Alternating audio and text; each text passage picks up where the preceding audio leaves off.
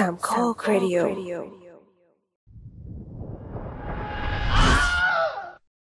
คราวก่อนได้เล่าไปแล้วว่านักแสดงหลายคนมีนิสัยที่แสดงออกในหนังหลายๆเรื่อง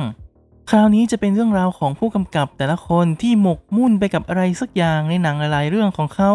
ถ้าเราโฟกัสกับรายการ The Spinoff รายการที่จะสปินคุณออกไปพบกับสิ่งละอันพันละน้อยที่คุณอาจมองข้ามไปในโลกภาพยนตร์จะพาไปดูกันว่าผู้กำกับแต่ละคนหมกมุ่นหรือฝังใจมุ่งไปทางเดียวกันกับสิ่งใดบ้าง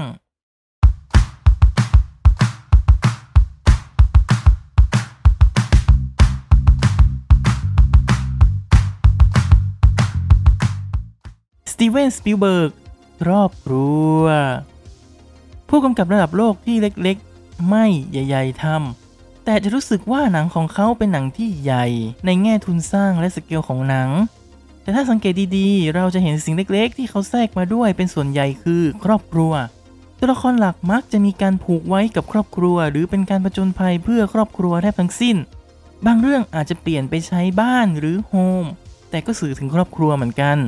ก็ต้องยอมรับว่าสปิลเบิร์กสร้างครอบครัวมาได้ดีกว่าหนังที่เคลมตัวเองว่าเป็นครอบครัวซะอีกละกันเควินติน ทารันติโนตีนผู้กำกับหนังโหดอย่างมีสไตล์คนนี้แทบไม่เคยเห็นใครที่ไม่ชอบหนังของเขา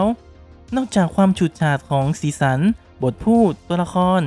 อีกสิ่งหนึ่งที่ผู้กำกับชาวอเมริกันคนนี้ดูจะหลงไหลเอามากๆก็คือตีนหรือเท้าในภาษาสุภาพนี่แหละไม่ได้มีคำอธิบายว่าทารันติโนผูกพันกับจุดยืนของคนนี้มาตั้งแต่เมื่อไหร่แต่ลองสังเกตดูว่าหนังหลายๆเรื่องของเขาจะต้องมีอย่างน้อยหนึ่งฉากที่ close up เท้าของนักแสดงหญิงซึ่งกับในบางวัฒนธรรมก็จะไม่ถือเรื่องเท้าแต่บางวัฒนธรรมก็ไม่พึงพอใจนักเพราะถือว่าเท้าเป็นของต่ำแต่สำหรับวัฒนธรรมของทารันติโนเท้าคือดวงอกดวงใจของเขาเลยล่ะ เจ เจ Abrams ปริศนาคนมักจะเซลว่า เจ เจ Abrams ผู้กำกับหนังไซไฟที่ผ่านงานมาทั้ง Star Trek และ Star Wars มาแล้วหมกมุ่นในเลนส์แฟลร์หรือแสงสะท้อนที่กระทบหน้าเลนแต่ถ้าพูดตามเนื้อผ้าแล้วเลนส์แฟลร์ไม่ใช่สิ่งที่ Abrams ชอบใส่ที่สุดหากแต่เป็นปริศนาลองสังเกตดูว่าหนังหรือซีรีส์ที่เขากำกับหรือเป็นโปรดิวเซอร์มักจะเริ่มจากกรอบใหญ่ของมันคือปริศนาคำถามมันคืออะไรมันเป็นอะไรมันอยู่ที่ไหนซีรีส์ที่สร้างชื่อให้เอเบรมอย่าง Lost ก็เล่นกับเรื่องความลึกลับหนังอย่าง ซูเปอร์เอท ก็ให้ตัวละครเด็กมานำผู้ชมไปแก้ปริศนาหนังเอเลี่ยนลึกลับอย่าง Cloverfield ที่เจ้าตัวไม่ได้กำกับแต่ในฐานะโปรดิวเซอร์ก็ดูจะเกี่ยวข้องกับหนังมากพอตัวถึงแม้หนังบางเรื่องเฉลยปริศนาไม่ดีเท่าไหร่แต่กับการสร้างปริศนาและนำทางไปแก้เอเบรมค่อนข้างโดดเด่นมากจอร์แดน พีลตัวตนผู้กำกับที่เริ่มมาจากนักแสดงละครสั้นออนไลน์แนวคอมเมดี้ชื่อ Comedy Central แต่พอเอาความดาร์กมาใส่ในคอมเมดี้กลายเป็นตลกร้ายที่หลายคนชื่นชมหลังจากเปิดตัวงานกำกับไปกับ Get Out ก็ได้เสียงชื่นชมอย่างมากแม้จะยังไม่ได้มีผลงานออกมาจำนวนมากแต่ก็ถือว่ามีคุณภาพทั้งสิ้นและโดดเด่นด้วยประเด็นเรื่องตัวตนหรือ ไอเดนติตี้ สิ่งที่หนังทั้งสองเรื่องเน้นมาตลอดนอกจากความตลกร้ายแล้วยังเป็นเรื่องตัวตนของตัวละครนี่แหละโดยตั้งคำถามว่าถ้าตัวตนของเราถูกฉกชิงไปล่ะหมายถึงหน้าตาของเราชื่อของเราคนรอบข้างของเราถูกฉกชิงไปเป็นประเด็นที่น่าสนใจและทำให้หนังของเขาได้รับการกล่าวถึงอย่างมากในไม่กี่ปีมานี้พี่น้องโคเอนจากจบปลายเปิดโจเอลและอีธานโคเอนสองพี่น้องผู้กำกับชาวอเมริกาที่เราไม่ค่อยได้เห็นการแยกตัวกันเท่าไหร่นักทุกครั้งที่เขามีผลงานออกมาก็มักจะทำคู่กันเสมอหนังของสองพี่น้องจัดจ้านด้วยมุมกล้องที่เล่าเรื่องในตัวได้บทพูดที่บางทีก็พูดน้อยแต่สื่อเยอะและที่โดดเด่นจนเป็นที่ถกเถียงก็คือฉากจบในแต่ละเรื่องที่ส่วนใหญ่จะไม่จบบริบูรณ์คือถึงแม้ว่าจะเคลียร์ปมปัญหาตัวละครไปได้แต่ก็เหมือนว่าจะเคลียร์ไม่สุดคนดูจะมีความค้างคาใจเล็กๆนั่นคืออาการของคำว่าจบแบบปลายเปิดผู้ชมบางคนอาจจะไม่ชอบเพราะมันไม่เคลียร์แต่ผู้ชมหลายคนก็ชอบเพราะมันมีอะไรให้คิดต่อและด้วยความจัดจ้านของหนังของสองพี่น้องนี่แหละที่ทำให้ปลายเปิดของหนังเนี่ยยิ่งไม่อยากให้ขมวดปิดได้เลยคริสโตเฟอร์โนแลนเวลาและการรับรู้คงไม่มีใครไม่รู้จักโนแลน แต่ถ้าสังเกตดูว่าสิ่งที่โดดเด่นมากๆในหนังของโนแลนคืออะไรใช่ครับเวลาสิ่งที่ตัวละครในหนังโนแลนไม่สามารถเอาชนะได้เลยคือเวลาเป็นเงื่อนไขที่หลีกเลี่ยงไม่ได้ตัวละครต้องอยู่ภายใต้กรอบเวลาที่เขากำหนดไว้และมันก็ส่งผลกระทบต่อตัวละครอย่างมากเช่นมีเมนโตเวลาที่ไม่เดินเป็นเส้นตรง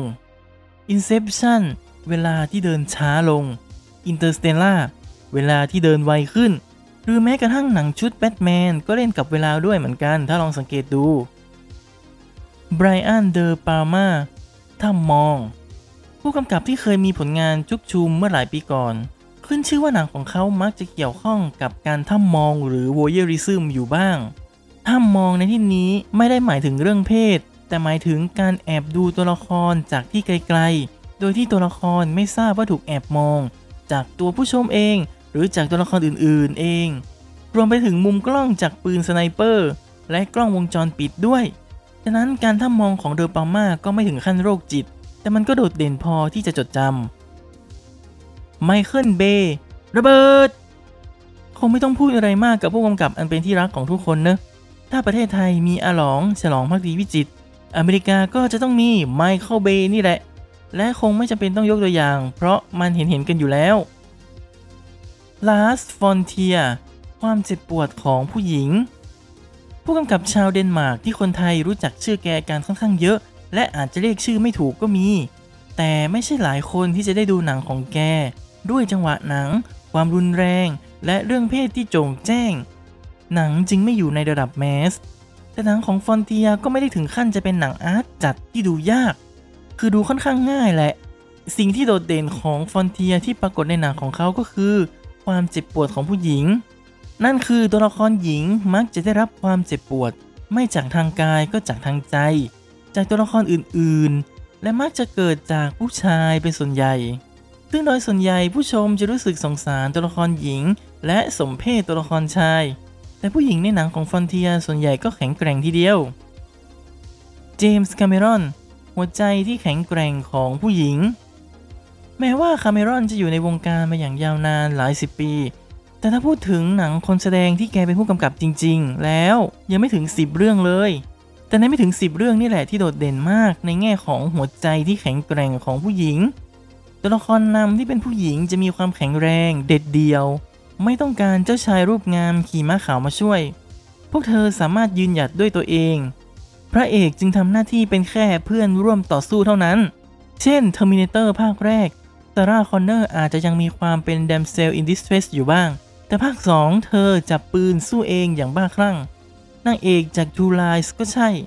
แม้กระทั่ง Neytiri จาก Avatar เธอก็แข็งแกร่งพอๆกับพระเอกเลย Guillermo del Toro สัตว์ประหลาดที่น่าสงสารหลายคนที่ได้ดูหนังของ del Toro จะพบว่าหนังหลายๆเรื่องของเขามีสัตว์ประหลาดแทบจะทั้งสิ้นและเป็นสัตว์ประหลาดที่หน้าตาน่าเกลียดน่ากลัวอาจจะสร้างฝันร้ายให้แก่ผู้ชมแต่เชื่อเถอะว่าเมื่อมองลึกๆเข้าไปในแววตาของพวกมันจะเห็นความน่าเศร้าและน่าสงสารซ่อนอยู่ในนั้นชะตากรรมของสัตว์ประหลาดส่วนใหญ่ในหนังของเดลโตโรมักจะถูกรังแกกดขี่โดยมนุษย์นอกจากจะน่าสงสารแล้วยังสื่อให้เห็นว่าจริงๆแล้วมนุษย์ชั่วร้ายกว่าสัตว์ประหลาดซะอีกที่เล่าในวันนี้เป็นส่วนหนึ่งของผู้กำกับที่หมกมุ่นกับสิ่งบางสิ่งในหนังจนเป็นที่จดจำซึ่งถือเป็นการหมกมุ่นที่ดีเพราะเป็นเอกลักษณ์และสีสันของวงการภาพยนตร์ที่ผู้ชมจะได้มีส่วนร่วมในการตามหาและสนุกไปกับมันรับฟังรายการ The Spinoff ตอนต่อไปได้ที่ช่องสามโคกวิดีโอติชมได้ที่ Twitterแอท สตาร์ลอร์ด โฟร์เค แอท เดอะ โอเพนนิ่งแคสต์ พบกันวันพฤหัสเว้นพฤหัสสำหรับวันนี้สวัสดีครับ